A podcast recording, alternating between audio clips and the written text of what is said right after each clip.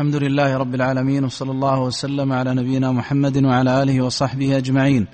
أما بعد فهذا المجلس الخامس في شرح الكتاب الخامس من برنامج التعليم الميسر والكتاب الخامس هو أصول الإيمان للإمام المجدد محمد بن عبد الوهاب التميمي رحمه الله تعالى المتوفى سنة ست بعد المئتين والألف من الهجرة والمقام في مسجد النخيل بمدينة الرياض مغرب السبت في السادس عشر من جماد الأولى لعام ستة وثلاثين وأربعمائة وألف من الهجرة. ويشرح الكتاب فضيلة الشيخ الدكتور عبد الله بن عبد العزيز العنقري وفقه الله. بسم الله الرحمن الرحيم. نتم بقية شرح الأحاديث على خير إن شاء الله عز وجل. حديث جابر عند مسلم رحمه الله تعالى عن جابر رضي الله عنه أن النبي صلى الله عليه وسلم كان في خطبته. وهذه طريقته في الخطبة أنه كان يقول بعد أن يحمد الله إن الحمد لله نستعينه نحمده ونستعينه ونستغفره ونعوذ بالله من شرور أنفسنا يقول بعدها أما بعد عليه الصلاة والسلام. فصلا بين ما قبلها وما بعدها. معنى أما بعد مهما يكن من شيء بعد. فإن خير الحديث كتاب الله. لن تجد خيرا من كلام الله عز وجل. وهذا يحرص طالب العلم على أن يحرص على أحسن القصص. كما سماه الله وخير وعلى خير الحديث يحرص عليه. وخير الهدي هدي محمد صلى الله عليه وسلم. لا هدي ولا طريق يمكن أن يكون خيرا من هدي محمد صلى الله عليه وسلم بل كل هدي سوى هدي محمد صلى الله عليه وسلم فهو باطل. فلا هدي أصلا فيه السلامة إلا هديه عليه الصلاة والسلام. وشر الأمور محدثاتها وهي البدع المبتدعة وكل بدعة ضلالة كما تقدم. في حديث البخاري رضي الله عنه أن النبي صلى الله عليه وسلم قال كل أمتي يدخلون الجنة إلا من أبى. يعني إلا من رفض الدخول في الجنة. فسألوه ومن يأبى يا رسول الله؟ قال من أطاعني دخل الجنة ومن عصاني فقد أبى. لأن طريق الجنة لا يمكن أن يكون إلا بطاعة رسول الله صلى الله عليه وسلم. فمن أطاع النبي صلى الله عليه وسلم دخل الجنة بعد رحمة الله ومن عصى النبي صلى الله عليه وسلم عاقبة العصيان ما هي؟ عاقبة العصيان أنه سيدخل النار ولن يدخل الجنة إلا أن يعفو الله عنه إن كان من عصاة الموحدين. الواقع أنه قد أبى. وإن قال إنه لا يأبى دخول الجنة لكن نقول إذا عصيت النبي صلى الله عليه وسلم فأنت قد أبيت دخوله لأنك لن تدخل الجنة إلا بطاعة رسول الله صلى الله عليه وسلم بعد رحمة الله عز وجل. ثلاثة من الصحابة رضي الله عنهم خيار صلحاء أرادوا التوسع في العبادة وأن يكونوا على حال قوي. واشتهوا العبادة والتذوها. فجاءوا فجاءوا وسألوا النبي وسألوا أزواج النبي صلى الله عليه وسلم عن عبادته صلى الله عليه وسلم. فأخبروها فأخبر أخبر زوجات النبي صلى الله عليه وسلم هؤلاء الرهطة الثلاثة بعبادته وهي عبادة عظيمة جدا. قلنا إنه صلى الله عليه وسلم كان يصلي عند منتصف الليل. ومنتصف الليل إذا كان الليل اثنتي عشرة ساعة معناه أنه كان يقوم صلوات الله وسلامه عليه من الليل ست ساعات. منتصف الليل قلنا إن في معظم أيام السنة يكون في بلدنا هذا عند الحادية عشرة أو قبلها أو بعدها فلا انتصاف لليل عند الثانية عشرة في الثانية عشرة في هذا البلد. عبارة منتصف الليل الساعة الثانية عشرة هذه خطأ في بلدنا لأنه ينتصف دائما قبلها. كان صلى الله عليه وسلم يقوم على هذا الحال. يعني إذا كانت الشمس تغرب الخامسة والفجر يؤذن الخامسة أضف ست ساعات إلى الخامسة تكون الساعة الحادية عشرة. ثم بحسب ما يزيد المغرب ويزيد الفجر ينقص هذا وينقص هذا يكون انتصاف الليل. هذا بعض الأحيان يكون عند الحادية مثلا عشرة إلا ربعا وبعض الأحيان عند الحادية عشرة عند الحادية عشرة وخمسا بحسب طول الليل وقصره. هذه لا شك أنها مدة طويلة جدا. وصلى صلوات الله وسلامه عليه مرة فاستفتح فقرأ بالبقرة ثم النساء ثم آل عمران وهو واقف. لم يركع بعد وكانت صلاته طويلة بلا شك عليه الصلاة والسلام. وهكذا صومه خير الصوم عليه الصلاة والسلام وصلاته خير الصيام آه، وصلاته خير الصلاة وقراءته خير القراءة وذكره لله عز وجل خير الذكر. فالصحابة الكرام هؤلاء كأنهم تقالوها أرادوا أن يزيدوا. وقالوا أين نحن من رسول الله صلى الله عليه وسلم؟ إذا كان يصلي هذه عبادته فهو قد غفر له ما تقدم من ذنبه وما تأخر. أما نحن فلم تغفر لنا ذنوبنا إذن سنزيد. هذا المراد. فالتزم أحدهم أن يصلي الليل كله والتزم الآخر أن يصوم النهار سردا ولا يفطر. وقال الآخر أنا أعتزل النساء يعني زهدا فلا أتزوج أبدا. فجاءهم النبي صلى الله عليه وسلم فقال أنتم الذي قلتم كذا وكذا يعني هذه الأمور الثلاثة. أما والله حلف وهو الصادق المصدوق صلى الله عليه وسلم إني لأخشاكم لله وأتقاكم له. من جهة الهدي والطريقة هو أعظم من يخشى الله وهو أعلم الخلق بالله عليه الصلاة والسلام وهو أشدهم تقوى. فما هذا الزياء فما هذا النوع من الزيادة منكم إلا خروج عن هديه. ثم قال بيانا لكونهم على خلاف هذا. لكني أصوم وأفطر على خلاف الذي يقول إنه سيسرد الصوم. وأصلي وأرقد وأتزوج النساء. ثم قال فمن رغب عن سنتي ولو بتعبد ولو بزيادة في الحماسة للعبادة أو للأمر بالمعروف أو النهي عن المنكر أو الجهاد حتى لو سلك في هذه السبل سبيلا يريد به الخير فإنه يكون راغبا عن السنة. فعليه ألا يزهد في السنة وأن لا يسيء بها الظن وأن يعلم أنها هي الهدي السليم الصحيح. سنته عليه الصلاة والسلام النقص منها جفاء والزيادة عليها غلو. ثم ذكر الحديث العظيم الذي فيه حقيقة الإسلام أنه بدأ الإسلام غريبا وسيعود غريبا كما بدأ فطوبى للغرباء. بداية الإسلام غريبا لما بعث الله النبي صلى الله عليه وسلم لم يستجب له إلا نفر قليل. استجابت خديجة وأبو بكر وزيد وعلي رضي الله عنهم. ثم بدأوا يزدادون فأسلم على يد أبي بكر لبركته رضي الله عنه. عبد الرحمن بن عوف في موازين أبي بكر وعثمان بن عفان في موازين أبي بكر لأن دعاهم للإسلام رضي الله عنهم فأسلموا جميع رضي الله عنهم جميعا على يديه. من دلائل فضل أبي بكر رضي الله عنه يسلم على يديه هؤلاء الذين بلغوا هذه المبالغ العظيمة. ثم بدأ الإسلام يقوى حتى نصره الله تعالى النصر المبين أخبر صلى الله عليه وسلم أن سنة الله تعالى أن يعود الإسلام غريبا كما بدأ غريبا. ولهذا يضعف المتمسك بالسنة المحضة والذي لديه التوحيد الخالص. لا تكثر البدع. الآن في إحصائية من ينتسبون إلى هذا الدين يزيدون على المليار. لكن المستمسك منهم بالسنة والذي هو على هدى وعلى توحيد لا شك أنهم أقل. الموجودين. فيكون هؤلاء غريبين في وسط هذه الجموع الكثيرة. وسيعود غريبا كما بدأ فطوبى للغرباء.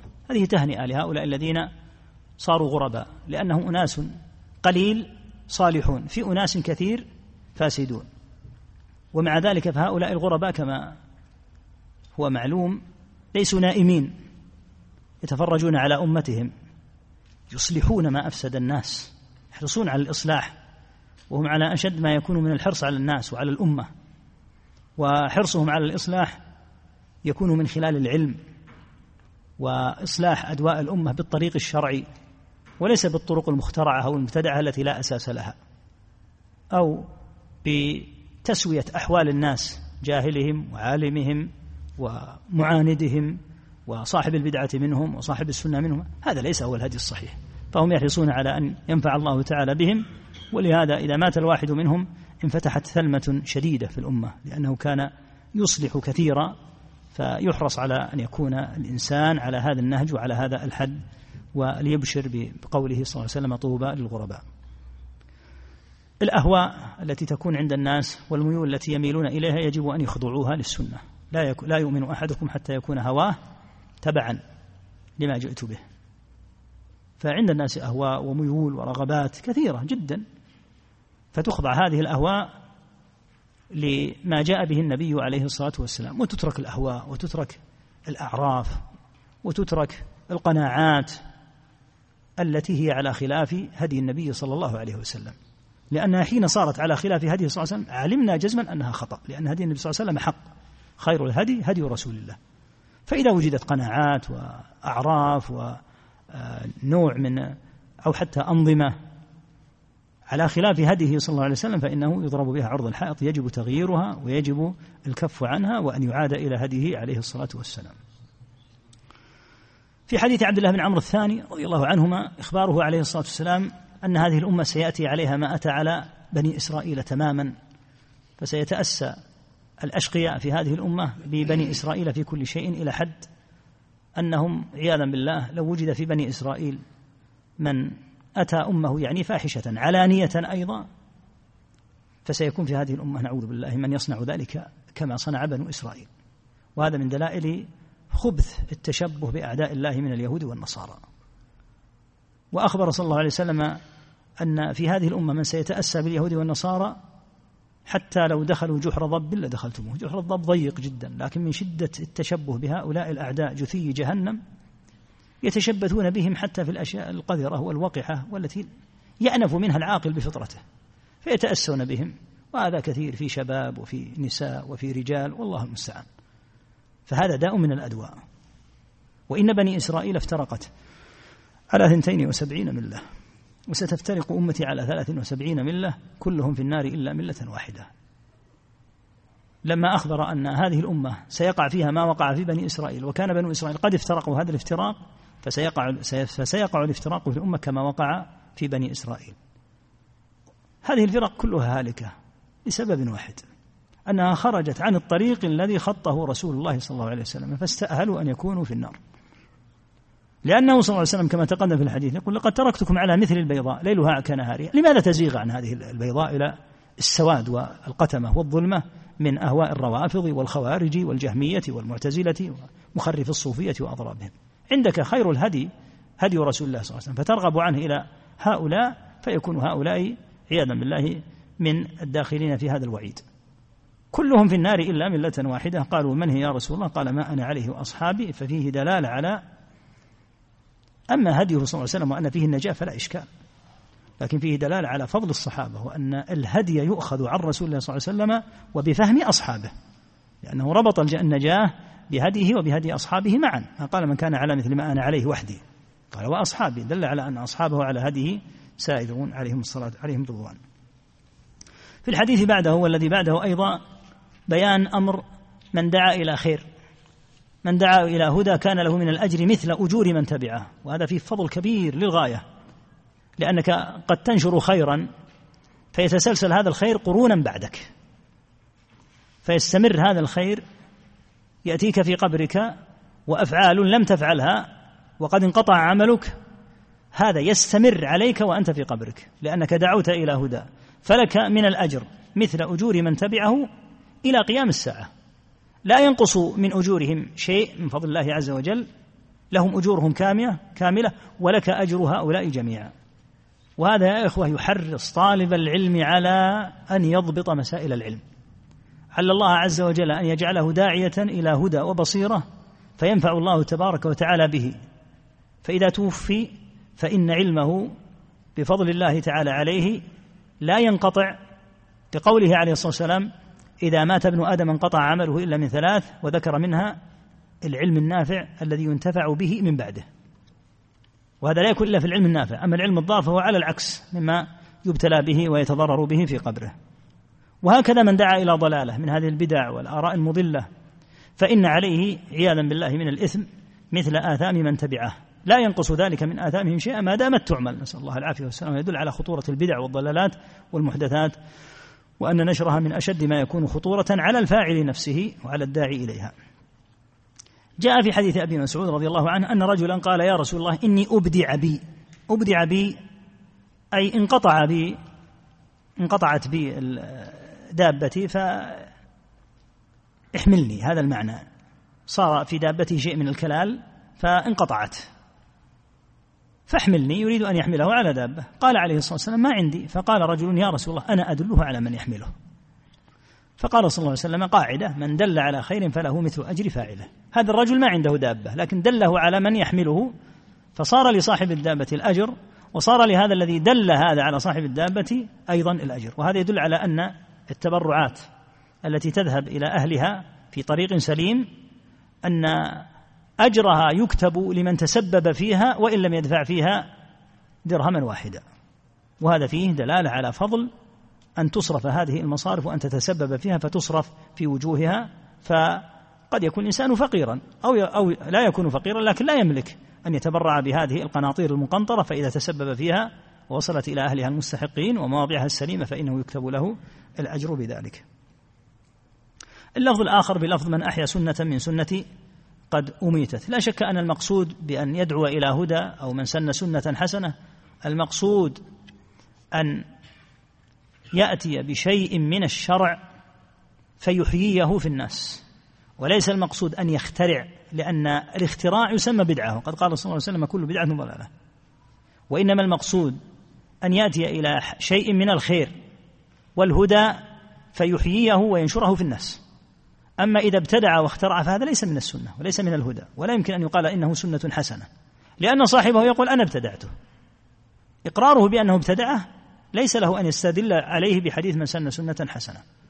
وأيضا حديث من سن سنة حسنة له سبب يبينه وهو أن قوما جاءوا شديدي الفقر وحث صلى الله عليه وسلم على الصدقة فجاء أحد الصحابة رضي الله عنهم بصدقة فبدأ. ثم توارد الناس وتصدقوا بصدقات حتى صار هناك صدقات كثيرة. فقال صلى الله عليه وسلم يعني الأول من سن سنة حسنة. الصدقة سنة حسنة لأنها من الشرع ولم يخترع هذا الذي صدق بدعة. فقال صلى الله عليه وسلم من سن سنة حسنة.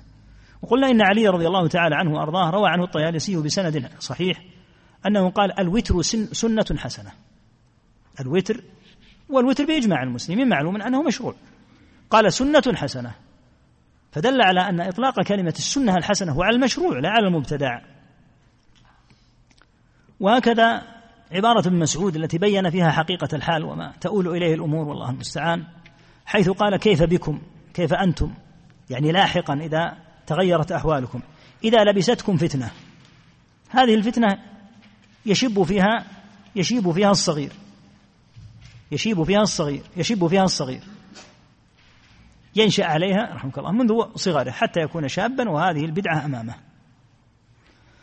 ويهرم فيها الكبير الكبير تقدم به السن وهو يرى هذه البدعة وهذه الفتنة كأنها جزء من الدين. قال وتتخذ سنة يجري الناس عليها. فإذا غير منها شيء وهي بدعة وضلالة وفتنة قيل تركت سنة لأن الناس نشأوا يظنون أنها من الحق ومن الدين. قيل متى ذلك يا أبا عبد الرحمن؟ انظر ماذا قال. قال إذا كثر قراؤكم وقل فقهاؤكم الله المستعان. القراء أيها الإخوة الذين ليس عندهم إلا مجرد القراءة دون فقه لها لا يسمون طلبة علم. لأن المقصود بالقراء الذين هم على السمت الصحيح أن يقرأوا ويفهموا. أما أن يقرأوا ولا يفهموا ولا يكونوا من المتفقهين فيه فقد يكونون أعاجم. يقرأ بجانبك رجل القرآن على أحسن ما يكون. فتكلمه فيقول أنا لا أجيد العربية لأنه يستطيع أن يقرأ قراءة وهذا مما فتن به الناس اليوم.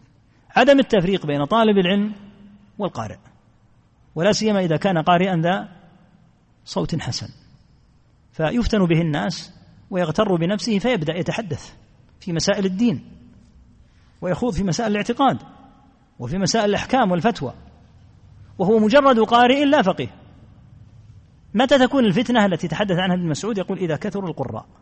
الذين ليس عندهم فقه يكثر القراء ويقل الفقهاء. عند ذلك تأتي هذه الفتنة. وكثرت أموالكم. يعني أموال لم تنفع أهلها وإلا المال إذا كثر. فكما قال عليه الصلاة والسلام نعم المال الصالح للعبد الصالح. وقل أمناؤكم تقل الأمانة نسأل الله العافية في الناس. والتمست الدنيا بعمل الآخرة. مثل أن يتعلم العلم الشرعي ليوصل به إلى الدنيا ومناصبها. أو أن يحج الإنسان ليكسب المال أو أن يتولى شيئا من مسائل الدين والأعمال الدينية حتى يحصل به مالا. لا يقصد إلا هذا. هنا تلتمس الدنيا بعمل الآخرة لأن هذه الأمور الأصل أنها دينية وتفقها لغير الدين. يتفقه ويتعلم وربما درس وتخرج في الجهات الجامعات الشرعية وغيرها لا يريد الدين لكن يريد المنصب ولا يفكر إلا في البيت وفي السيارة وفي الزواج هذا الذي في ذهنه وهذا الحقيقة أنه خطير جدا أن يكون هذا هو الذي في الذهن. يتفقه لغير الدين لا يريد أن يصلح الله به قلبه ويتزود من العلم أو ينفع الله به وأن يدعو على بصيرة. همه أن يحصل من خلال هذه الشهادة على هذا الأمر هذا خطير للغاية. لتجعل قصدك وجه الله وتعلم العلم والتماس رضا الله بتعلم العلم. ثم إذا يسر الله تعالى لك رزقا وتهيأت لك سبله فهذا يأتي تبع تبعا ولا يكون أصالة. وقال حذيفة رضي الله عنه كل عبادة لا يتعبدها أصحاب رسول الله صلى الله عليه وسلم فلا تعبدوها العبادات التي لم يتعبدها أصحاب النبي صلى الله عليه وسلم لا شك أنها بدعة لأنها لو كانت خيرا لنقلها الصحابة عن نبيهم صلى الله عليه وسلم ولا كانت في جيل الصحابة. فإن الأول يعني من سلفكم السابق لم يدع للآخر مقالا. ما جعلوا لكم مقالا يعني في المسائل هذه التعبدية. أما مسائل الاجتهاد بعض الناس يسيء فهم هذا الأثر.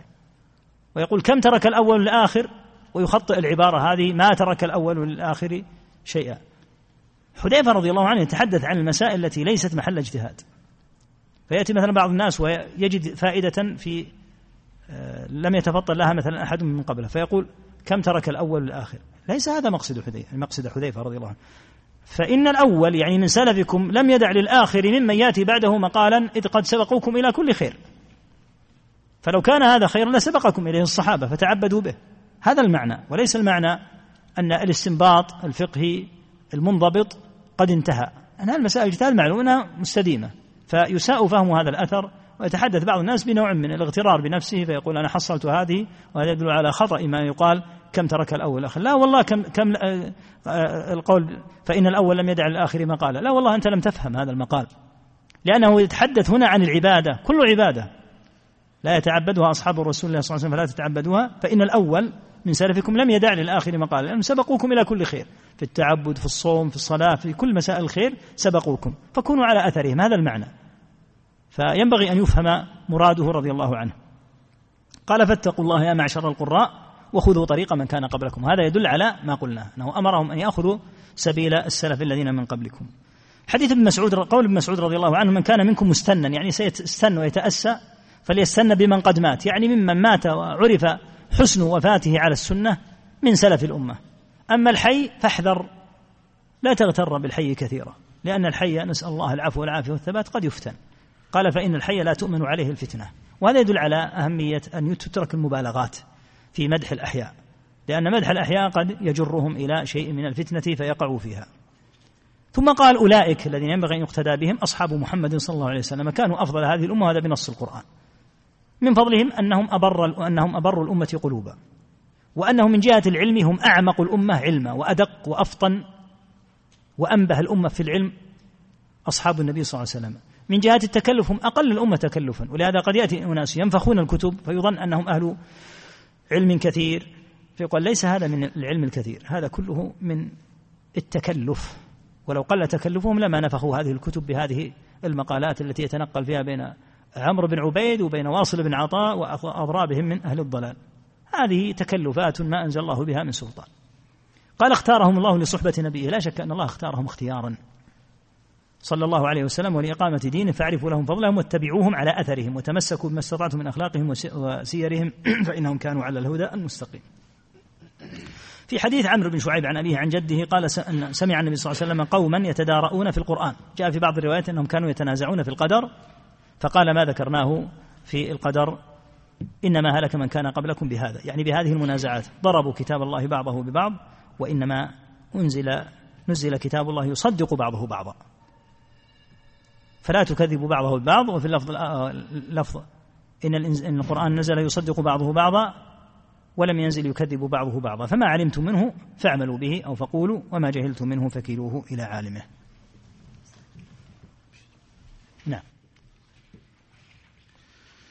أحسن الله إليكم. قال رحمه الله باب التحريض على طلب العلم وكيفية الطلب. فيه حديث الصحيحين في فتنة القبر. إن المنعم يقول جاءنا بالبينات والهدى فآمنا وأجبنا واتبعنا وأن المعذب يقول سمعت الناس يقولون شيئا فقلته. وفيهما عن معاوية رضي الله عنه أن رسول الله صلى الله عليه وسلم قال من يرد الله به خيرا يفقهه في الدين وفيهما عن أبي موسى رضي الله عنه قال قال رسول الله صلى الله عليه وسلم مثل ما بعثني الله به من الهدى والعلم كمثل الغيث الكثير أصاب أرضا فكانت منها طائفة طيبة قبلت الماء فأنبتت الكلأ والعشب الكثير وكانت منها أجادب أمسكت الماء فنفع الله بها الناس فشربوا وسقوا وزرعوا وأصاب منها طائفة أخرى. إنما هي قيعان لا تمسك ماء ولا تنبت كلأ. فذلك مثل من فقه في دين الله ونفعه ما بعثني الله به فعلم وعلم ومثل من لم يرفع بذلك رأسا ولم يقبل هدى الله الذي أرسلت به. ولهما عن عائشة رضي الله عنها مرفوعا إذا رأيتم الذين يتبعون ما تشابه منه فأولئك الذين سمى الله فاحذروهم.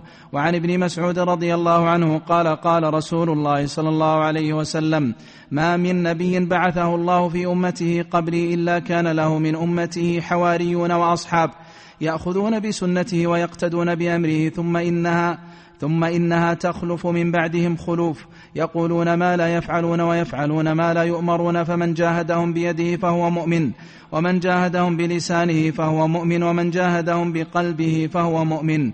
وليس وراء ذلك من الإيمان حبة خردل رواه مسلم. وعن جابر رضي الله عنه أن عمر رضي الله عنه قال يا رسول الله إنا نسمع أحاديث من يهود تعجبنا أفترى أن نكتب بعضها؟ فقال أمتهوكون أنتم كما تهوكت اليهود والنصارى لقد جئتكم بها بيضاء نقية ولو كان موسى حيا ما وسعه إلا اتباعي رواه أحمد. وعن أبي ثعلبة الخشني رضي الله عنه مرفوعا إن الله فرض فرائض فلا, فرائض فلا تضيعوها وحد حدودا فلا تعتدوها وحرم أشياء فلا تنتهكوها وسكت عن أشياء رحمة لكم غير نسيان فلا تبحثوا عنها حديث حسن رواه الدار قطني وغيره. وفي الصحيحين عن أبي هريرة رضي الله عنه أن رسول الله صلى الله عليه وسلم قال ما نهيتكم عنه فاجتنبوه وما أمرتكم به فأتوا منه ما استطعتم فإنما هلك من كان قبلكم بكثرة مسائلهم واختلافهم على أنبيائهم. وعن ابن مسعود رضي الله عنه قال قال رسول الله صلى الله عليه وسلم نضر الله عبدا سمع مقالتي فحفظها ووعاها وأداها فرب حامل فقه غير, غير, غير فقيه. فرب. فرب حامل فقه غير فقيه ورب حامل فقه إلى من هو أفقه منه. ثلاث لا يغل عليهن قلب مسلم. إخلاص العمل لله والنصيحة للمسلمين ولزوم جماعتهم فإن دعوتهم تحيط من ورائهم رواه الشافعي والبيهقي في المدخل. ورواه أحمد وابن ماجه والدارمي عن زيد بن ثابت رضي الله عنه وعن عبد الله بن عمرو رضي الله عنهما قال قال رسول الله صلى الله عليه وسلم العلم ثلاث آية محكمة أو سنة قائمة أو فريضة عادلة وما كان سوى ذلك فهو فضل رواه الدارمي وأبو داود. وعن ابن عباس رضي الله عنهما قال قال رسول الله صلى الله عليه وسلم من قال في القرآن برأيه فليتبوأ مقعده من النار. رواه الترمذي وفي رواية من قال في القرآن بغير علم فليتبوأ مقعده من النار. فليتبوأ. فليتبوأ مقعده من النار. رواه الترمذي. وعن أبي هريرة رضي الله عنه قال قال رسول الله صلى الله عليه وسلم من أفتي بغير علم كان إثمه على من أفتاه ومن أشار على أخيه بأمر يعلم أن الرشد في غيره فقد خانه رواه أبو داود. وعن معاوية رضي الله عنه أن النبي صلى الله عليه وسلم نهى عن الأغلوطات رواه أبو داود أيضا. وعن كثير بن قيس قال كنت جالسا مع أبي قال كنت جالسا مع أبي الدرداء في مسجد دمشق. فجاء رجل فقال يا أبا الدرداء إني جئتك من مدينة الرسول صلى الله عليه وسلم لحديث بلغني عنك أنك تحدثه عن رسول الله صلى الله عليه وسلم. ما جئتك لحاجة. قال فإني سمعت رسول الله صلى الله عليه وسلم يقول من سلك طريقا يطلب فيه علما سلك الله به طريقا إلى الجنة وإن الملائكة لا تضع أجنحتها رضا لطالب العلم وإن العالم لا يستغفر له من في السماوات ومن في الأرض والحيتان في جوف الماء. وإن فضل العالم على العابد كفضل القمر ليلة البدر على سائر الكواكب. وإن العلماء ورثة الأنبياء وإن الأنبياء لم يورثوا دينارا ولا درهما. وإنما ورثوا العلم فمن أخذه أخذ بحظ وافر. رواه أحمد. والدارمي وابو داود والترمذي وابن ماجه. وعن أبي هريرة رضي الله عنه مرفوعا الكلمة الحكمة ضالة المؤمن. فحيث وجدها فهو أحق بها. رواه الترمذي الترمذي وقال غريب وابن ماجه. وعن علي رضي الله عنه قال إن الفقيه حق الفقيه من لم يقنط الناس من رحمة الله ولم يرخص لهم في معاصي الله في معاصي الله ولم يؤمنهم من عذاب الله ولم يدع ولم يدع القرآن رغمة عنه إلى غيره إنه لا خير في عبادة لا علم فيها ولا علم لا فهم فيه ولا, ولا علم لا فهم فيه ولا قراءة لا تدبر فيها. وعن الحسن رضي الله عنه قال قال رسول الله صلى الله عليه وسلم من جاءه الموت وهو يطلب العلم ليحيي به الإسلام فبينه وبين النبيين درجة واحدة في الجنة. رواهما الدارمي نعم. باب قبض العلم. باب قبض العلم. عن أبي الدرداء عن أبي الدرداء رضي الله عنه قال كنا مع رسول الله صلى الله عليه وسلم فشخص ببصره إلى السماء ثم قال هذا أوان يخ هذا أوان يختلس فيه العلم من الناس حتى لا حتى لا يقدروا منه على شيء رواه الترمذي. وعن زياد بن لبيد رضي الله عنه قال ذكر النبي صلى الله عليه وسلم شيئا فقال ذاك عند أوان ذهاب العلم قلت يا رسول الله وكيف يذهب العلم؟ ونحن نقرأ القرآن ونقرئه أبناءنا ويقرئه أبناؤنا أبناءهم إلى يوم القيامة. قال ثكلتك أمك يا زياد إن كنت لأراك من أفقه رجل من أفقه رجل في المدينة أوليس هذه اليهود والنصارى يقرؤون التوراة والإنجيل لا يعلمون بشيء مما فيهما؟ رواه أحمد وابن ماجه. وعن ابن مسعود رضي الله عندكم عنه عندكم لا يعملون ولا لا يعلمون؟ وعندك لا يعملون. إي نعم. طيب. نعم. وعن ابن مسعود رضي الله عنه قال عليكم بالعلم قبل أن يقبض وقبضه ذهاب أهله عليكم بالعلم فإن أحدكم لا يدري متى يفتقر إليه أو يفتقر إلى ما عنده وستجدون أقواما. يفتقر. أو يفتقر إلى ما عنده وستجدون أقواما يزعمون أنهم يدعون إلى كتاب الله وقد نبذوه وراء ظهورهم. عليكم بالعلم وإياكم والبدع والتنطع والتعمق وعليكم بالعتيق رواه الدارمي بنحوه. وفي الصحيحين عن ابن عمر ابن عمرو ابن عمرو مرفوعا إن الله لا يقبض العلم انتزاعا ينتزعه من العباد. ولكن يقبض ولكن يقبض العلم بموت العلماء. حتى إذا لم يبق عالم اتخذ الناس رؤوسا جهالا فسئلوا فأفتوا بغير علم فضلوا أو فضلوا وأضلوا. وعن علي رضي الله عنه قال قال رسول الله صلى الله عليه وسلم يوشك أن يأتي على الناس زمان لا يبقى من الإسلام إلا اسمه ولا يبقى من القرآن إلا رسمه. مساجدهم عامرة وهي خراب من الهدى. علماؤهم شر من تحت أديم السماء من من عندهم تخرج الفتنة وفيهم تعود. رواه البيهقي في شعب الإيمان. هذان البابان تحدث فيهما عما ينبغي أن يلاحظه طالب العلم. باب التحريض على طلب العلم لكن وكيفية طلبه. كيف يطلب العلم؟ كيف يطلب طالب العلم هذا العلم؟ لأنه قد يطلب بأسلوب غير سليم. في هذا الحديث الأول أن النبي صلى الله عليه وسلم أخبر أن الذي يفتن في قبره والفتنة هي السؤال عن الله وعن النبي صلى الله عليه وسلم وعن الدين. المنعم يعني المؤمن المثبت الذي ينعم الله عليه عز وجل بنعيم القبر إذا سئل عن النبي صلى الله عليه وسلم يجيب جواب من لديه علم لأنه يقال له ما تقول في هذا الرجل الذي بعث فيكم فيقول هو نبي الله فيقال له فما علمك؟ فيقال فيقول قرأت كتاب الله فآمنت به وصدقت. هذا في لفظ. في اللفظ الآخر يقول هو رسول الله جاءنا بالبينات والهدى. لاحظ فضل العلم وأثره وأثره. لاحظ فضل العلم وأثره عليه. أن العلم نفعه الله به لأنه قرأ هذه البينات وقرأ هذا الهدى. قال فآمنا وأجبنا واتبعنا فهذا يثبت. نسأل الله الكريم فضله. الآخر الذي لا يكترث بالعلم ولا يهتم به وإنما هو مرتاب منافق يقول سمعت الناس يقولون شيئا فقلته. وهذا الذي يقول ما يقوله الناس أشك أنه من أبعد الناس عن العلم. كلما سمع الناس يقولون قولا حقا كان أو باطلا قاله. في حديث معاوية رضي الله عنه بشارة كبيرة لطالب العلم من يريد الله به خيرا يفقهه في الدين فمن علامات إرادة الله بالعبد الخير أن يفقهه في الدين. ولكن على ما قلنا ما طريق التفقه في الدين؟ الكتاب والسنة. لأنه قد يسلك مسالك بعيدة عن الكتاب والسنة يظن أنه فيها على فقه في الدين وهو بعيد عن الفقه بالدين ومعنى أن يفقهه في الدين الفقه معناه هو الفهم بأن يفهم دين الله ورأس ذلك وأجله أن يفهم الاعتقاد وهكذا الأحكام الشرعية. ثم إن النبي صلى الله عليه وسلم أخبر أن المثل الذي يضرب لما بعثه الله به من هذا الهدى والعلم مثل مثله مثل الغيث مثل المطر. هذا الغيث الكثير إذا نزل إلى الأرض تكون الأرض معه على ثلاثة أحوال. إذا نزل الغيث منها هذه الأراضي أراض طيبة.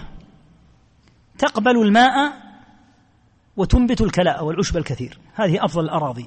أراضي مباركة فيها خير ونفع للناس. إذا نزل عليها المطر قبلت لأنها مهيئة بإذن الله عز وجل للإنبات. نوع آخر من الأراضي ليست بهذا الحد والمستوى لكن مزيتها أنها مجدبة تمسك الماء.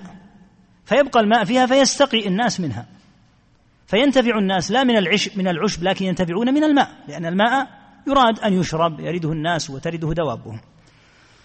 فنفع الله بها الناس فشربوا وسقوا وزرعوا. وأصاب منها طائفة أخرى عياذا بالله إنما هي قيعان لا هي بالتي تمسك الماء حتى يشرب الناس ولا هي بالتي تنبت الكلاء لا خير فيها. فمهما نزل عليها من المطر فإنها لا ماء تمسكه ولا نبت آه، تظهره. قال فذلك مثل من فقه في دين الله ونفعه ما بعثني الله به فعلم وعلم. هذا النوع الأول والثاني.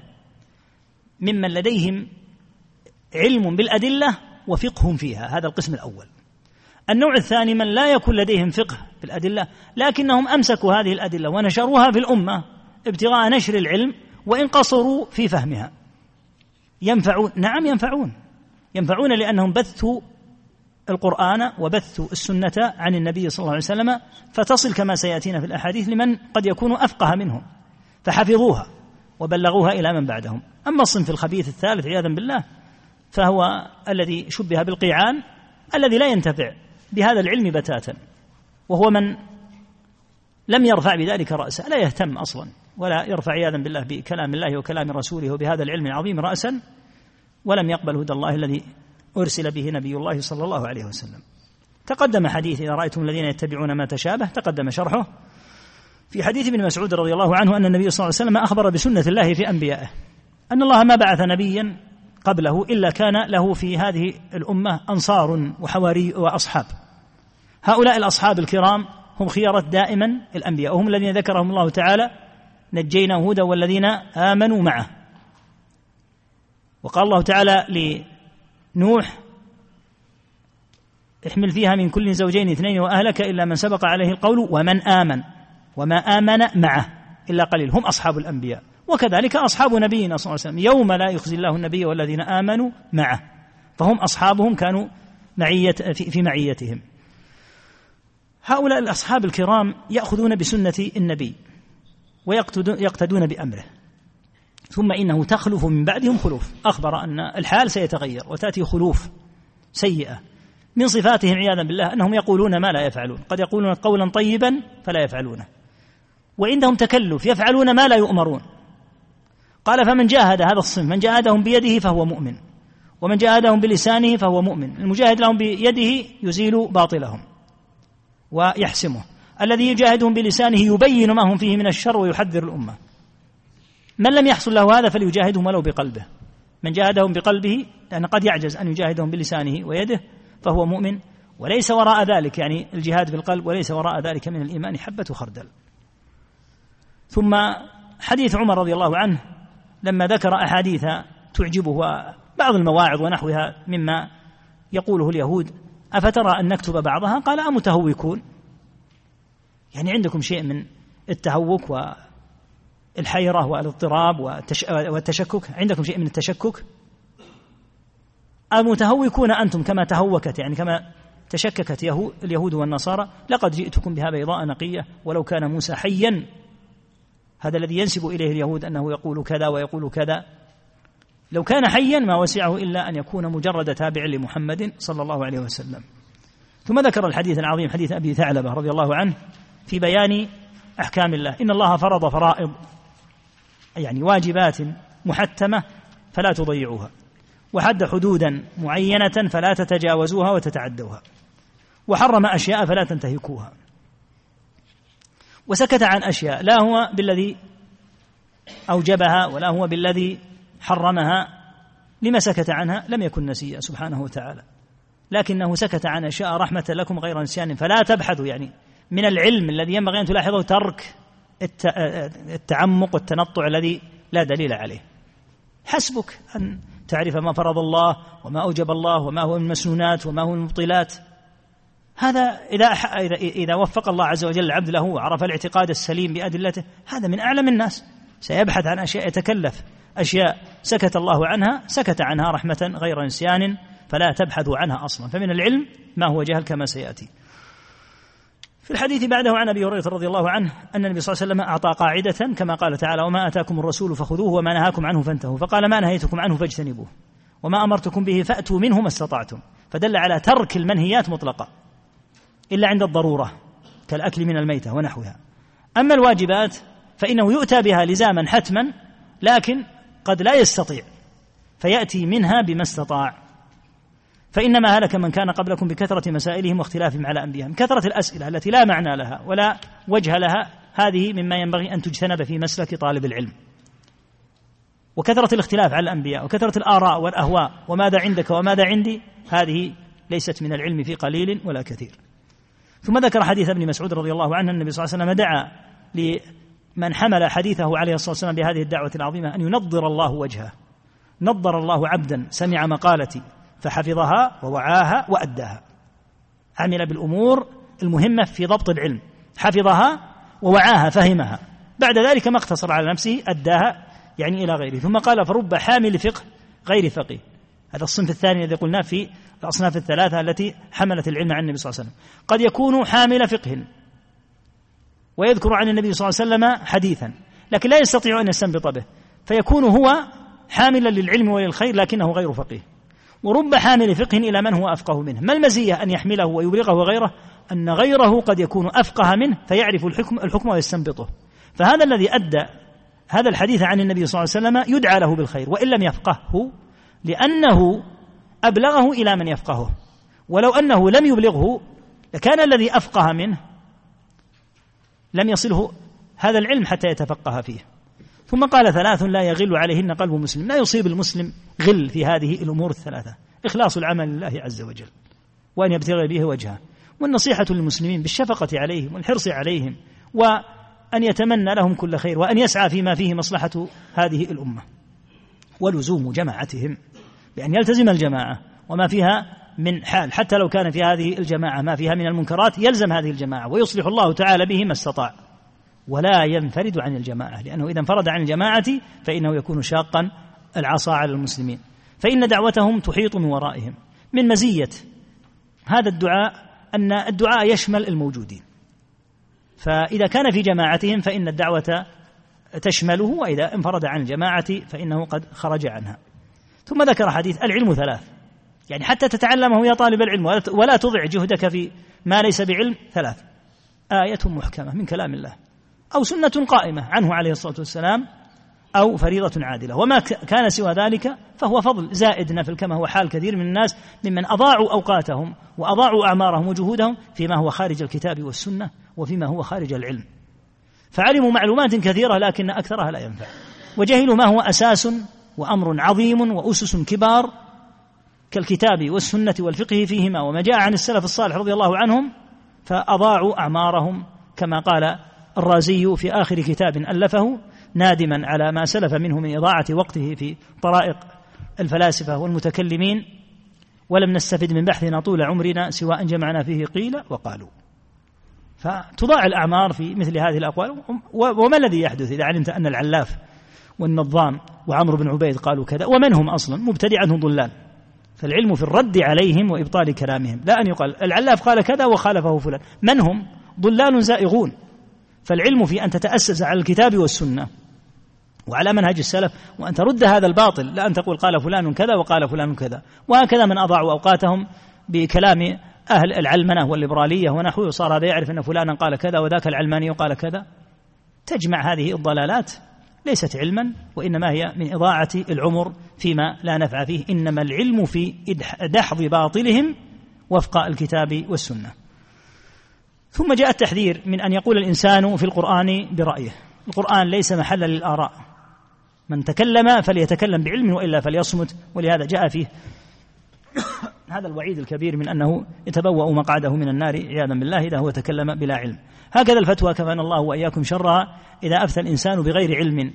فإن الذي أفتي يكون إثم هذا هذه الفتوى على من أفتى لأنه أفتى بغير علم. إذا استشارك أخوك بمشورة فاحرص في أن تنصح له في مشورتك. فإن أشرت عليه بأمر تعلم أن الرشد والسداد في خلافه فإنك خائن. تنصح له وإذا وهذا من حقوق المسلم وإذا استنصحك فانصح له. أما أن تقول بل افعل كذا وأنت تعلم أن الحق والرشد والصواب في غيره فوالله إنك لخائن ولست أهلا لأن تكون من ممن ينتصح ويسأل. ينبغي أن تحرص على أخيك المسلم. الدين النصيحة قلنا لمن قال الله ولرسوله ولكتابه ولأئمة المسلمين وعامتهم فلا تشر على أحد بمشورة حتى لو كانت دنيوية فيها ضرر. انصح له واحرص على أن توصل له الخير ما استطعت. في الحديث بعده أنه صلى الله عليه وسلم نهى عن الأغلوطات أن يحرص الإنسان على أن يغلط غيره وأن يسأل أسئلة فيها نوع من التعقيد والتعسير ولا يريد بها العلم وإنما يحرص على أن يكون فيها شيء من الإشكال وبث الشبهات في الناس وحصول الغلط وحصول التردد من قبل الناس. ثم ذكر الحديث العظيم الذي فيه بشارة لطالب العلم أن من سلك طريقا يطلب فيه علما سلك الله به والله عز وجل التجارة معه لا تبور أنت سلكت طريقا دنيويا يسلك الله بك طريقا أخرويا بأن يسلك بك طريقا إلى الجنة. نسأل الله الكريم فضله. أسمى وأعظم من هذا الدرب الذي سلكته. وأخبر أن الملائكة إكراما لطالب العلم تضع أجنحتها لطالب العلم رضا بما يصنع. ثم أخبر بفضل العالم الذي هو على السنة. ثابت عليها ينشر الحق ويدحض الباطل وإن العالم لا يستغفر له من في السماوات ومن في الأرض. وهذه بشارة عظيمة لمن تعلم العلم. وكان من أهل العلم الراسخين أن من في السماوات من ملائكة الله ومن في الأرض حتى من الدواب فإنها تستغفر له. وهذا فيه دعاء كبير له بماذا؟ بالمغفرة. كل هذه المخلوقات تدعو له بالمغفرة. قال وإن العالم لا يستغفر له من في السماوات ومن في الأرض والحيتان في جوف الماء. جاء في بعض الروايات حتى الحوت في البحر وحتى النملة في جحرها. فدل أن حتى هذه الحيوانات مسخرات وهي مسخرات بما شاء الله عز وجل كما قال تعالى في شأن داود يا جبال أوبي معه والطير وألنا له الحديد فسخر الله له الجبال والطيور فالأمر لله عز وجل. إذا سخر الله تعالى. هذه المخلوقات لتستغفر للعالم وهذا يدل على أن العالم والله أعلم لا يدرك فضله أحد أبدا. وأن العلم على الصحيح أفضل ما يتقرب به إلى الله وأنه أفضل من الجهاد. لأن هذا الفضل العظيم بحيث تستغفر له, تستغفر له هذه المخلوقات حتى ما في الماء من الحيتان. وحتى النملة في جحرها وحتى أجل وأكرم هم الملائكة وهم الذين في السماوات وكذا جميع ما في الأرض. هذا يدل على الفضل العظيم جدا للعالم. والعالم يحرص الإنسان على أن يتعلم ويسأل الله تعالى أن يرفعه بعلمه ويصلح له نيته لعله يوما من الأيام كما سيأتي أن يجعل الله تعالى فيه إمامة في الدين. وإن فضل العالم على العابد كفضل القمر ليلة البدر على سائر الكواكب السماء مليئة بالكواكب.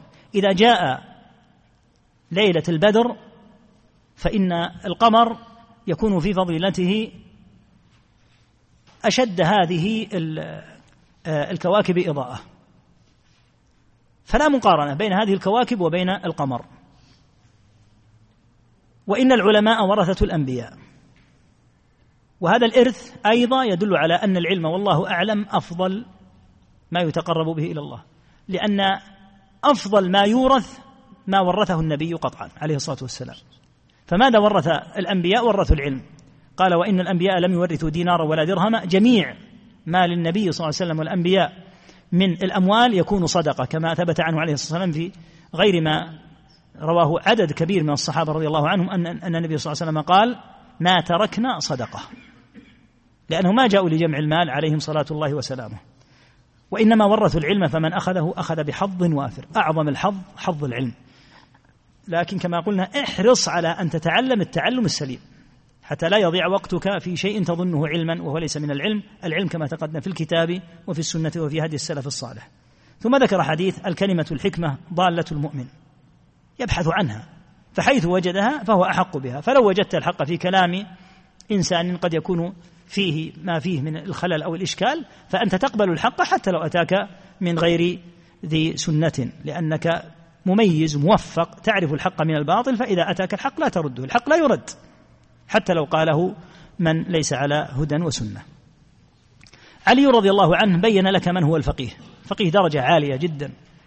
قال الفقيه حق الفقيه الذي يستحق فعلا أن يقال إنه الفقيه من لم يقنط الناس من رحمة الله لأن التشديد على الناس والتعظيم والمبالغة في الوعيد قد يورث عند الناس قنوطا من أن يرحمهم الله. وفي الوقت نفسه لم يرخص لهم في معاصي الله. هو نعم لا يشدد عليهم بحيث ييأسون لكن في الوقت نفسه لا يتلاعب ويسهل عليهم المعاصي. وفي الوقت نفسه لا يؤمنهم من عذاب الله. وهذا ماذا يقتضي؟ أن يجعل الإنسان نفسه ودعوته وأن يحرص أن يربي الناس على أن يكونوا بين الخوف والرجاء. فلا يبالغ في الخوف بحيث يحصل منهم القنوط. ولا يبالغ في الرجاء بحيث يحصل منهم الأمن من مكر الله بل يكونون بين الخوف وبين الرجاء. ولم يدع القرآن رغبة عنه إلى غيره. أعظم العلم قلنا وأزكى العلم في القرآن وفي السنة. فالفقيه الحق الذي لا يشتغل عن القرآن وعن السنة بغيرهما لأنه يعلم أن الفقه الحقيقي والعلم الحقيقي هو في الكتاب والسنة أصالة. إنه لا خير في عبادة لا علم فيها. الذي يريد أن يتعبد على غير علم لا خير في عبادته حتى لو طال صومه وطال قيامه لأنه يخبص. وقال عمر بن عبد العزيز والحسن البصري رحمه الله من عمل على غير علم كان ما يفسد أكثر مما يصلح. فلا يظن الظان أن هؤلاء المتعبدين الذين يخبصون أو الذين يدعون إلى الله عز وجل على غير بصيرة أنهم مشكورون بل هم آثمون مأزورون لأنهم يخبصون خبصا والواجب عليهم أن يسألوا. النفر الثلاثة رضي الله عنهم الذين أتوا النبي صلى الله عليه وسلم وسألوا عن عبادته ماذا قال النبي صلى الله عليه وسلم؟ لما أرادوا أن يبالغوا في العبادة قال من رغب عن سنتي فليس مني.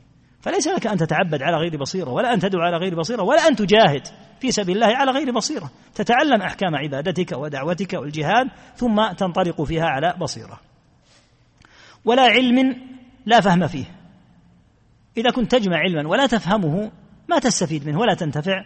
ولا قراءة لا تدبر فيها بأن يكون حرص الإنسان على أن يقرأ وكفى. يحرص الإنسان ويكابد على أن يتدبر ما يقرأ حتى لو زال عنه التدبر وعزبت عنه. يعني مسألة التدبر بأن يشغله الشيطان يحاول أن يعود مرة أخرى لتدبر ما يقرأ. ثم ذكر عن أن الحسن يعني البصري رضي الله عنه ذكر عن النبي صلى الله عليه وسلم من جاءه الموت وهو يطلب العلم ليحيي به الإسلام فبينه وبين درجة النبيين درجة واحدة والحسن قطعا لم يدرك النبي صلى الله عليه وسلم فيكون من قبيل المرسل هذا. الباب بعده في قبض العلم. كيف يقبض العلم؟ أخبر عليه الصلاة والسلام أن أن العلم لا يقبض بأن ينتزع من الصدور ولكن الله تعالى قضى أن يقبض العلم بقبض أهله من حملته الذين يبلغونه. فإذا لم يجد الناس عالما لجأوا إلى الجهال فسألوه. الجاهل لعدم فهمه وعدم درايته بخطورة المقام يقدم على الفتوى. حتى إذا لم يبق عالما عالما اتخذ الناس رؤوسا جهالا. فسئلوا فلأنهم جهال أفتوا. وإلا لو كانوا يعقلون لما سئلوا لقالوا لا نعلم لكن لأنهم جهال سئلوا فأفتوا بغير علم. فماذا حصل؟ ضلوا هم وأضلوا غيرهم. وهذا حاصل من كل من يدخل في مسائل العلم الشرعي وهو كثير للأسف الشديد الآن وبلا ضابط وبطريقة فوضوية في إعلام وفي تأليف وفي أناس يقفون يعظون ويتحدثون بدون ضابط شرعي.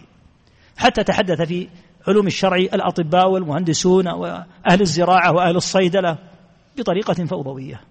هذا لا شك أنه لا يحل ولا يجوز وأن هؤلاء رؤوس جهال لأن العلم الشرعي يحتاج إلى أن يتعلم وأن يعرف وأن يؤخذ من أهله وأن يفهم. أما أن يظن أن مسائل الدين كما يقول بعض الناس الدين واضح. الدين واضح لمن تعلمه. الدين واضح في أصل اعتقاده ليس فيه تعقيد. لكن إذا أردت مقام العلم والتوجيه والخطابة والفتوى لا بد أن تتعلم. أما أن تكون جميع العلوم من طب وهندسة وفلك وزراعة مرعية ولها تخصصات ويقال لا يخوض فيها أحد إلا العلم الشرعي ألأنه أعظم العلوم وأجلها وأكرمها. صار كلام مباحا لمن هب ودب. لا شك أن الواجب أن يوقف هؤلاء المتهورون الذين يخبصون ويتحدثون. كما في الحديث إنها تخلف تخلف خلوف يقولون ما لا يفعلون ويفعلون ما لا يؤمرون. من أمرك؟ أن تقدم على مسائل العلم وعلى مسائل الدين حتى تتحدث فيها. هذا كله من التكلف ومن الخلوف التي تخلف. جاءت الأحاديث دالة على أن العلم يقبض. كالحديث الأول هذا أوان يختلس أوان يختلس فيه العلم من الناس حتى لا يقدروا منه على شيء. أن العلم يختلس ويقبض. وهكذا الحديث كيف يذهب العلم لما أخبر عليه الصلاة والسلام بهذا أن العلم يأتي أوان يذهب؟ قال زياد رضي الله عنه وكيف يذهب العلم؟ ونحن نقرأ القرآن ونقرئه أبناءنا ويقرئه أبناؤنا أبناءهم إلى يوم القيامة. يعني كيف يذهب قال عليه الصلاة والسلام ثكلتك أمك يا زياد. وهذه دعوة مما جرت بها عادة العرب وليس المقصود بها الدعاء عليه الدعاء عليه. إن كنت لأراك أو لأراك من أفقه رجل في المدينة. يعني قبل أن تسأل سؤالك هذا. أوليس هذه اليهود والنصارى يقرؤون التوراة والإنجيل؟ موجودة عندهم لكن لم ينتفعوا بها لا يعملون بشيء مما فيها مما فيهما عياذا بالله فهذا مما يقبض به العلم. ابن مسعود رضي الله عنه قال عليكم بالعلم قبل أن يقبض. الباب في قبض العلم. احرص على العلم. لأنه إذا مات حملة العلم قبض. كما في الحديث الذي ذكرناه. فاحرص على أن تتعلم العلم. ولا سيما في أوقات نشاطك وأول إقبالك وشبابك وفراغك. احرص عليه. وقبضه ذهاب أهله. عليكم بالعلم. فإن أحدكم لا يدري متى يفتقر إليه أو يفتقر إلى ما عنده. احرص على العلم. أنت اليوم قد تقول أنا شاب. عمري عشر سنوات خمسة عشرة سنة تحتاج الأمة إلي وفي الأمة فقهاؤها وعلماء. أنت لا تدري متى يحتاج إليك. أنت اليوم ابن عشر أو ابن خمسة عشرة سنة لكن لاحقا سيموت هؤلاء العلماء وسيكون ابن العشر وابن الخمسة عشرة سيكون ابن الأربعين وابن الخمسين إن أحياه الله. فاحرص على أن تتعلم فإن أحدكم لا يدري متى يفتقر إليه. قد يحتاج إليك لاحقا. فإذا احتيج إليك وإذا عندك العلم قد أخذته من أهله فيستمر تستمر سلسلة العلم بأن يأخذ المتأخر عن الذي قبله ثم يبثه إلى الذي بعده وهكذا. فعند ذلك لا ينقطع العلم. إنما ينقطع العلم إذا كلت همم الشباب ولم يأخذوا العلم عن أشياخهم فمات الأشياخ وبقي الشباب جهالا. ثم قال وستجدون أقواما يزعمون أنهم يدعون إلى كتاب الله وقد نبذوه وراء ظهورهم مثل الخوارج يزعمون أنهم يقيمون القرآن. وقال صلى الله عليه وسلم لا يجاوز تراقيهم. يزعمون أنهم قائمون بالقرآن لكن هم أكثر من ينبذ القرآن. وفي مسلم أن النبي صلى الله عليه وسلم قال يقرؤون القرآن يحسبونه لهم وهو عليهم. أظن أنه يدل على ما هم فيه من الباطل وهو عليهم. هذا نوع وأنواع أخرى ممن يزعمون أنهم مستمسكون بالقرآن وهم من أبعد الناس عنه. ثم قال ابن مسعود عليكم بالعلم وإياكم والبدع والتنطع. اللفظ المعروف وإياكم والتبدع وإياكم والتنطع التنطع والتكلف وإياكم البدع والضلالات والتعمق بأن يتكلف الإنسان يتنطع يتشدد. عليك بهدي النبي صلى الله عليه وسلم. إن لزمته فما أسعدك. أما أن تريد زيادة على هذا فهذا تنطع منك أنت به آثم. وعليكم بالعتيق يعني بالقديم وهو الذي كان عليه رسول الله صلى الله عليه وسلم وأصحابه. ثم ذكر الحديث إن الله لا يقبض العلم انتزاعا ينتزعه وتم شرحه ثم جاء حديث يوشك أن يأتي على الناس زمان لا يبقى من الإسلام إلا اسمه ولا يبقى من القرآن إلا رسمه عياذا بالله بأن يتغير الحال وأن يكون حتى بعض من يتعلمون العلم من أهل الفجور ومن أهل الشر. وهذا علماءهم شر من تحت أديم السماء ليس علماء السنة قطعا وإنما علماء الضلال والبدع. نعم. البابين معا.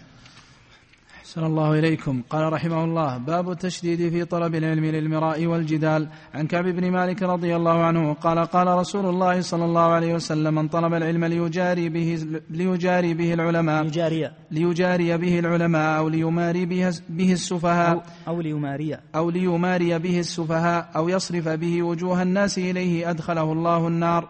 رواه الترمذي. وعن أبي أمامة رضي الله عنه مرفوعا ما ضل قوم بعد هدى كانوا عليه إلا أوتوا الجدل.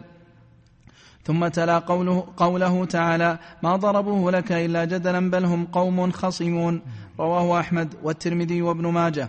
وعن عائشة رضي الله عنها قالت قال رسول الله صلى الله عليه وسلم إن أبغض الرجال إلى الله الألد الخصم. متفق عليه. وعن أبي وائل عن عبد الله رضي الله عنه قال من طلب العلم لأربع دخل النار أو نحو هذه الكلمة ليباهي به العلماء أو ليماري به السفهاء أو, لي أو ليصرف به وجوه الناس إليه أو ليأخذ به من الأمراء. رواه الدارمي. وعن ابن عباس رضي الله عنهما قال لقوم سمعهم يتمارون, يتمارون في الدين. أما علمتم أن لله عبادا اسكتتهم خشية الله من غير صمم ولا ولا بكم ولا بكم. ولا بكم. وإنهم لهم العلماء والفصحاء والطلقاء والنبلاء. العلماء بأيام الله غير أنهم إذا تذكروا عظمة الله طاشت عقولهم وانكسرت قلوبهم وانقطعت ألسنتهم ألسنتهم. حتى إذا استفاقوا من ذلك تسارعوا إلى الله بالأعمال الزاكية. يعدون أنفسهم من مع المفرطين. وإنهم لأكياس أقوياء ومع الضالين والخاطئين. وإن والخطائين. ومع الضالين والخطائين وإنهم لأبرار براء. ألا إنهم لا يستكثرون له الكثير ولا يرضون له بالقليل ولا يدلون عليه ولا, ولا, يدلون. ولا, يد ولا يدلون عليه بأعمالهم حيثما لقيتهم مهتمون مشفقون وجلون خائفون. رواه أبو نعيم. قال الحسن وسمع قوم قوما يتجادلون هؤلاء قوم ملوا, ملوا العبادة وخف ملوا. ملوا العبادة وخف عليهم القول وقل ورعوهم فتكلموا. نعم. قال رحمه الله باب التجوز في القول وترك التكلف والتنطع. وعن أبي أمامة رضي الله عنه مرفوعا الحياء والعي شعبتان من الإيمان والبذاء والبيان شعبتان من النفاق. رواه الترمذي.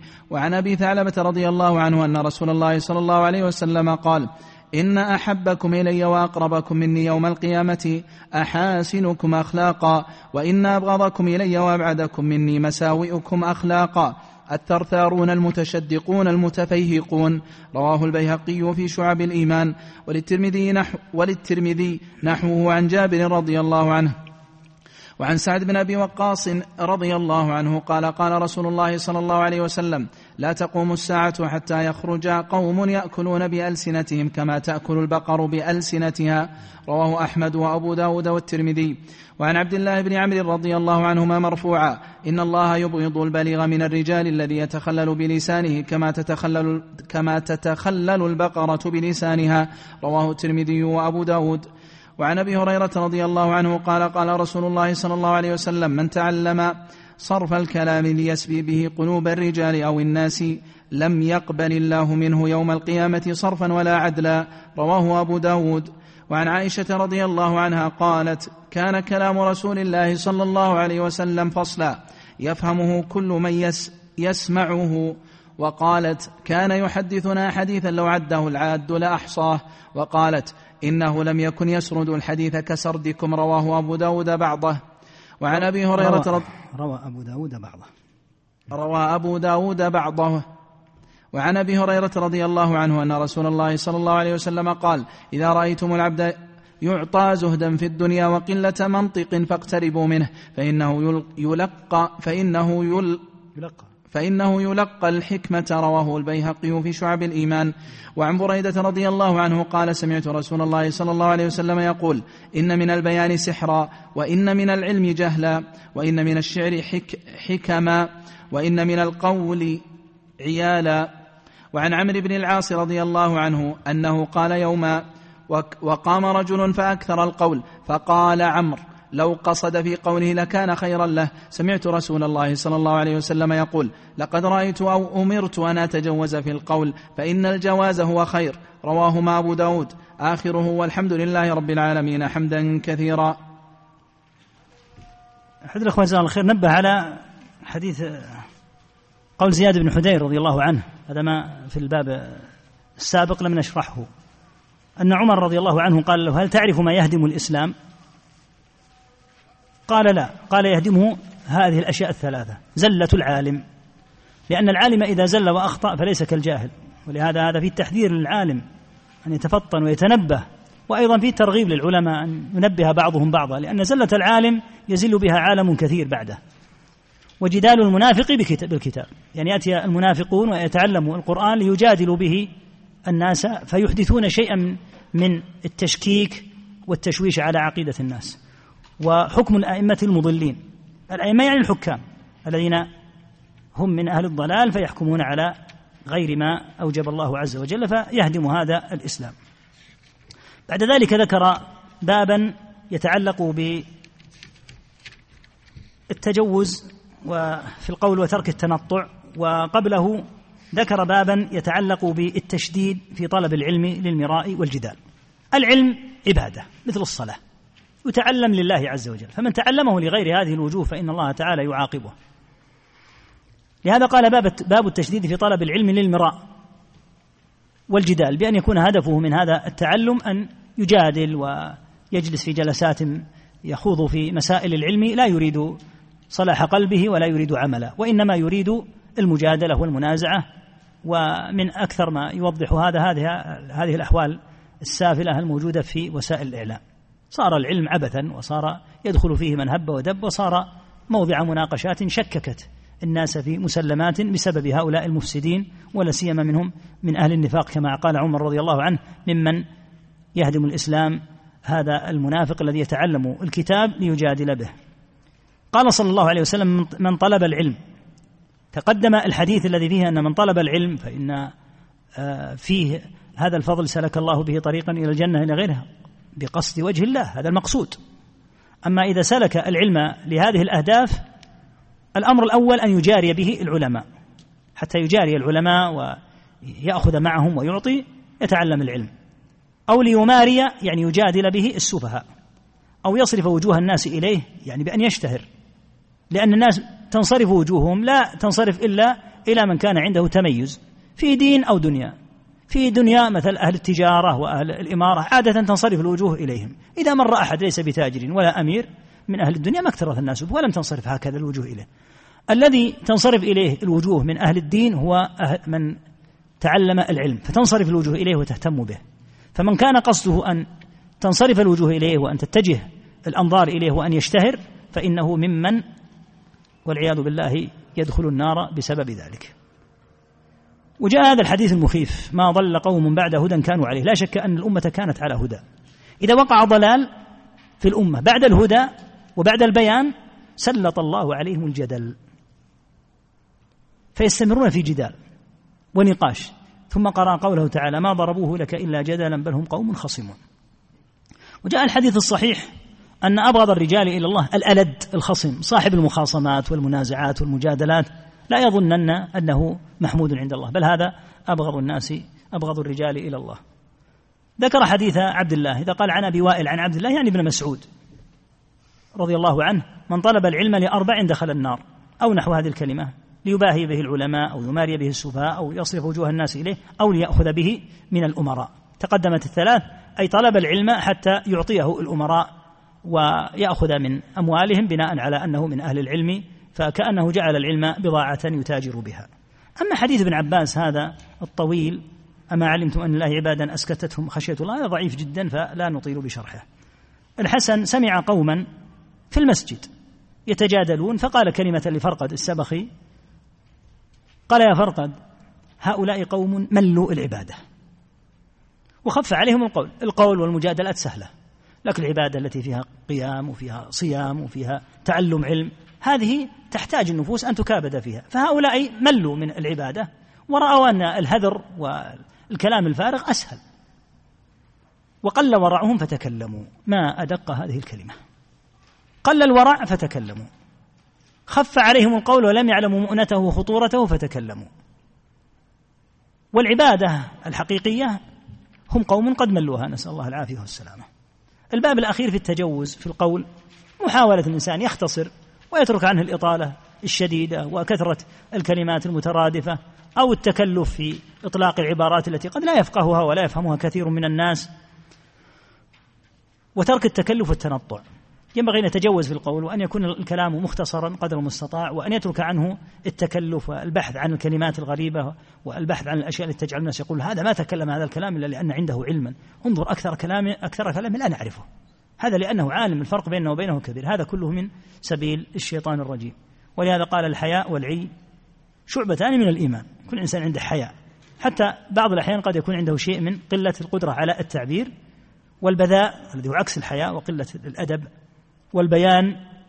وكون الإنسان ذا فصاحة في باطله وفي شره شعبتان من النفاق. الحديث الآخر إن أحبكم إلي وأقربكم مني يوم القيامة. ومن كان أقرب إلى النبي صلى الله عليه وسلم كان في الجنة. أحاسنكم أخلاقا. وإن أبغضكم إلي وأبعدكم مني مساوئكم أخلاقا. من هم؟ قال الثرثارون. الثرثرة والجدال والكلام الفارغ. المتشدقون أهل التكلف والتنطع. المتفيهقون وهم المتكبرون. ثم قال صلى الله عليه وسلم لا تقوم الساعة حتى يخرج قوم يأكلون بألسنتهم كما تأكل البقر بألسنتها. يوضحه الحديث بعده. إن الله يبغض البليغ من الرجال. الذي عنده بلاغة وقدرة على جلب الناس ولديه بعض الأحيان يتعلمها تعلما كيف يؤثر في السامعين ويأخذون في ذلك دورات. لماذا؟ حتى يجري باطله. الذي يتخلل بلسانه كما تتخلل البقرة بلسانها. البقرة تستعمل لسانها كثيرا وهو طويل. هذا يتخلل بلسانه كالبقرة من شدة تكلفه وتنطعه ويحاول أن يأتي بالكلمات التي قد يعجز الناس عن فهمها وإدراكها. إلى حد أن بعضهم يكون في موضع فيه عرب لا يجيدون اللغة الإنجليزية مثلا فيبدأ يتكلم ثم يبدأ يطلق عبارات باللغة الإنجليزية. من تحدث؟ ماذا التكلف؟ يعني حتى يقول الناس عنده شيء هذا عند الشيء ليس عند أحد.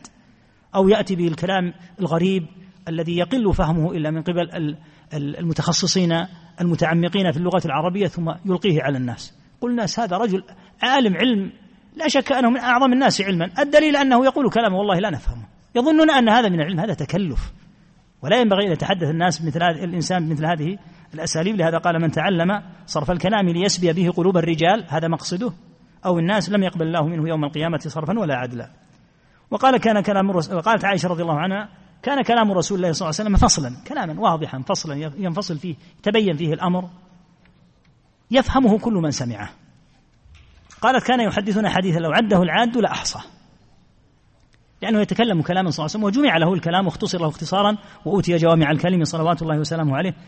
وإنه لم إنه لم يكن يسرد الحديث كسردكم بالإطالة الكثيرة والمبالغات الزائدة. ينبغي أن يختصر الإنسان. لكن مثل العلم كما تعلم إذا جمعت السنة كلها تحتاج الإطالة. هذه أحكام في الصيام وأحكام في الحج. لكن إذا أردت أن تبين أمرا فبينه باختصار ودع عنك الإطالة التي لا يحتاج إليها. ثم ذكر الحديث أن العبد إذا وفقه الله تعالى للزهد في الدنيا وقلة المنطق وترك المبالغات فإنه قد لقي الحكمة. أما حديث إن من البيان سحرا فهذا يراد به المدح ويراد به الذم. فمن استخدم البيان في الحق ونشره فإنه قد استخدمه في موضعه. ومن استخدمه في الباطل فإنه يذم عليه. وهذا البيان على هذا الحال. إن استخدم في الخير فإن صاحبه يسحر القلوب من جهة أنه يقنع الناس بقوة بيانه. فلا حرج عليه إذا أراد الله لأنه قد استعمل هذا البيان في الحق. أما إذا استعمله في الباطل فلا شك أنه مذموم. وإن من الشعر حكما. تلاحظ في الشعر أن فيه شيئا كثيرا من الحكم. وإن من القول عيالا. يعني أن الإنسان قد يعرض كلامه وحديثه على من لا يريده. ولا شأن. إذا لا تعرضه عليه. الناس لا يريدون كلامك. تأتي إليهم في مجالسهم وتلزمهم ولا يريدون هذا الكلام. فأنت تعرضه على من لا يريده. ينبغي أن ترفع نفسك عنه. وهكذا قول عمرو رضي الله عنه في من قام وأكثر القول. قال لو قصد في قوله كان خيرا له وذكر أنه ينبغي التجوز في القول رحمة الله على الإمام المجدد وغفر الله له وأسكنه الفردوس الأعلى وثبتنا الله وإياكم على السنة. آه، شخص باع سيارته عن طريق موقع على الإنترنت اسمه حراج ومن شروطهم في الموقع أنه في حال البيع يؤخذ واحد في المئة سعي. من قيمته. هناك خانة توقع عليها بالموافقة إلا أن هذا الشخص باع السيارة ولم يعطيهم السعي وهو الآن يسأل الحكم الشرعي. يا أيها الذين آمنوا أوفوا بالعقود. المسلمون على شروطهم. لا تأتي لتبيع عندهم إذا لم ترد أن تسلك المسلك. هم لا شك أنهم وضعوا هذا واشترطوا لأنفسهم هذا الشرط. فكونك أنت لأجل حتى واحد في المئة أن ترفع نفسك عن مثل هذا. إذا أردت البيع إذا لم تريد أن تعطيهم واحد في المئة لا تدخل عن طريقهم. أما تدخل عن طريقهم وتنزله في موقعهم وتتكفل بأنك ستعطيهم هذه ثم آه، لا تفعل. هذا ما ينبغي ولا يليق بأهل العلم بأهل الدين والخير. ما الأفكار والمعتقدات التي يلتقي فيها القدرية والجبرية؟ قلنا هذه المسائل وأمثالها الأصل أن الإنسان لا يحرص على أن يتعلمها لكن نقول من ابتلي بها ليرد عليهم فنعم. أما أن تنشر هكذا في الناس وكأنها علم فليس هذا بمنهج سليم.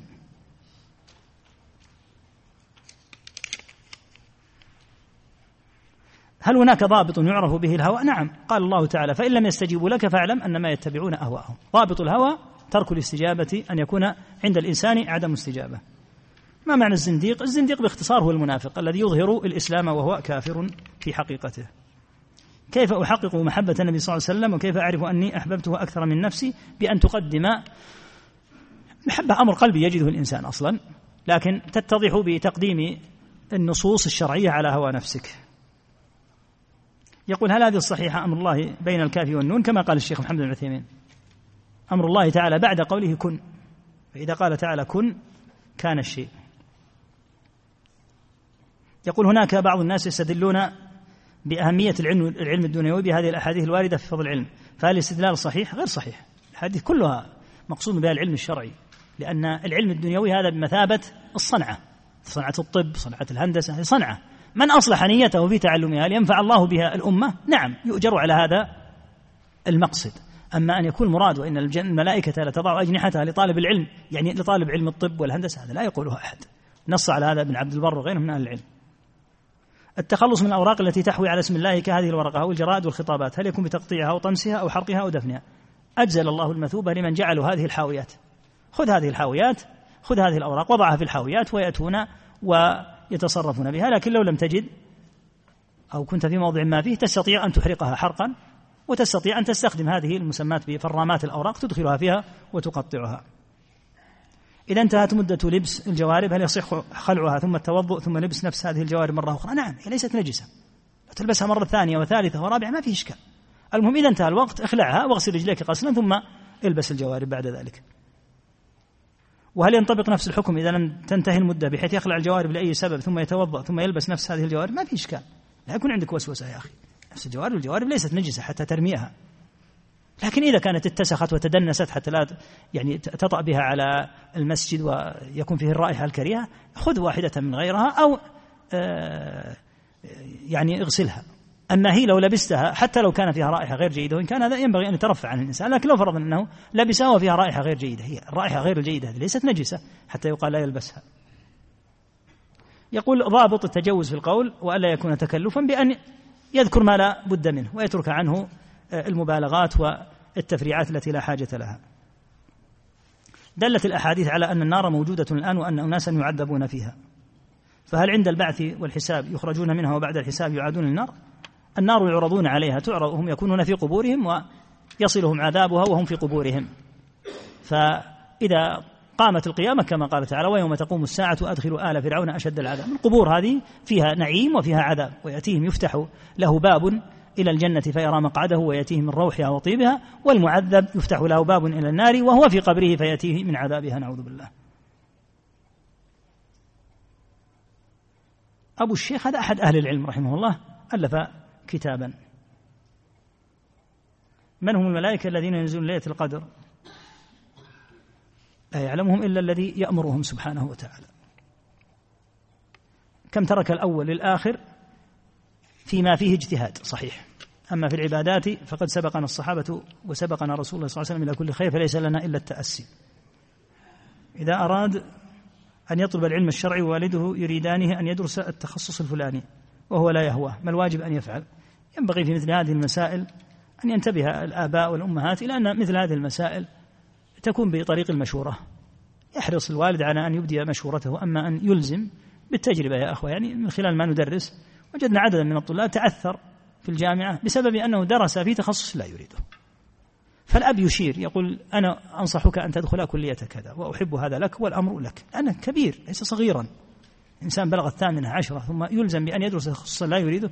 في كثير من الأحيان لا, ينجع ولهذا يضطرون إلى التحويل إلى آه، أقسام أخرى أو جامعات أخرى. فالأب يشير إشارة أن هذا أمر يعلم الطالب ما الذي يعني, يعني يعلم الابن في مثل هذه المرحلة ما الذي يناسبه إلا إذا أراد أن يدرس شيئا يضره مثل أن يتعلم عياذا بالله في ما يقع في بلاد يتعلم فيها الموسيقى ونحو هذا ينكر عليه. لكن كونه يريد أن يكون طبيبا يريد أن يكون مهندسا وليس عنده هذه الرغبة ولا هذه الهمة. يدرسون فيها فترة ثم تنزل معدلاتهم ثم بعضهم ينسحب من الجامعة كل بهذا السبب.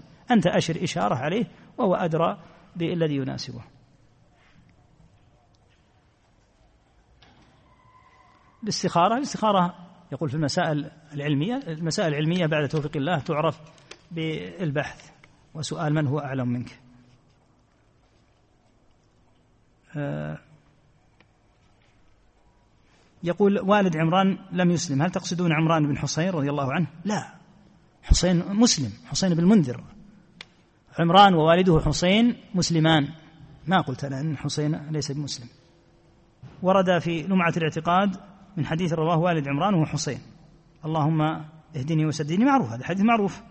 وما قلت إنه ليس بمسلم. بل حسين بن المنذر مسلم رضي الله عنه وهو الذي سأل النبي صلى الله عليه وسلم كم تعبد لما كان في الجاهلية؟ قال ستة واحدا في السماء وخمسة في الأرض. فقال من لرغبك ورهبك؟ فقال الذي في السماء. فأمره النبي صلى الله عليه وسلم إن أسلم أن يذكر له دعاء.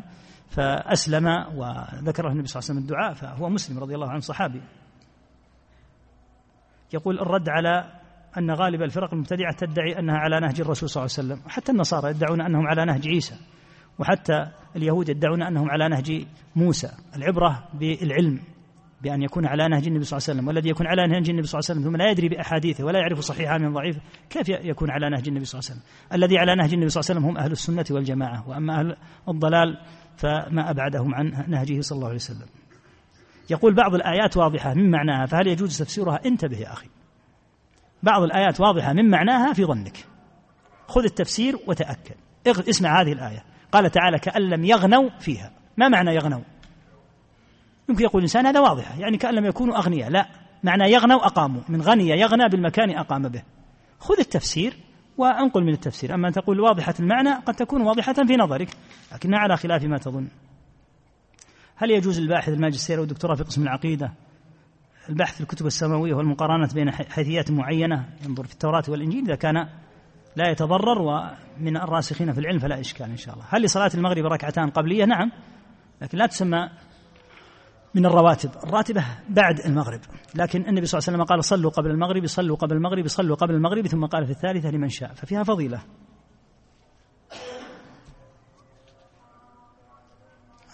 كلام الشيعة ما ينتهي. باطيلهم يقول صور ما عمت بها البلوى مثل الصور التي في الحليب حليب الأطفال والصور التي تكون على الحفائض. هل يمنع دخول الملائكة؟ نسأل الله أن يكفينا شر هذه الصور التي انتشرت. يعني هذا أمر عم والله المستعان.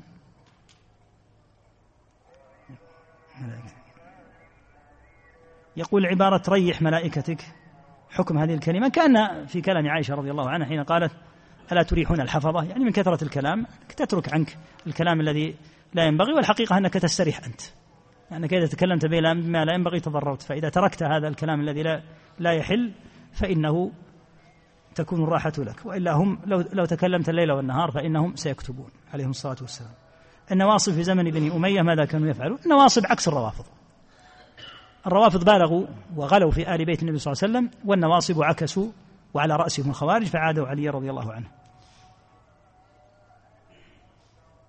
يقول بعض الكتب يستدل فيها مؤلفوها بعض الأشياء الموجودة في الإنجيل مثلا يستدل فيها على ذكر النبي صلى الله عليه وسلم في كتبهم وعلى علمهم ما حكم ذلك. نقول إذا كان على سبيل البيان وأن كتبهم دلت على الحق الموجود عندهم وأنهم تنكبوه وأن في هذه الكتب دلالات على أن النبي صلى الله عليه وسلم حق وأنه مبعوث فهذا إن شاء الله من إقامة الحجة عليهم. والله أعلم وصلى الله وسلم على محمد وآله وسلم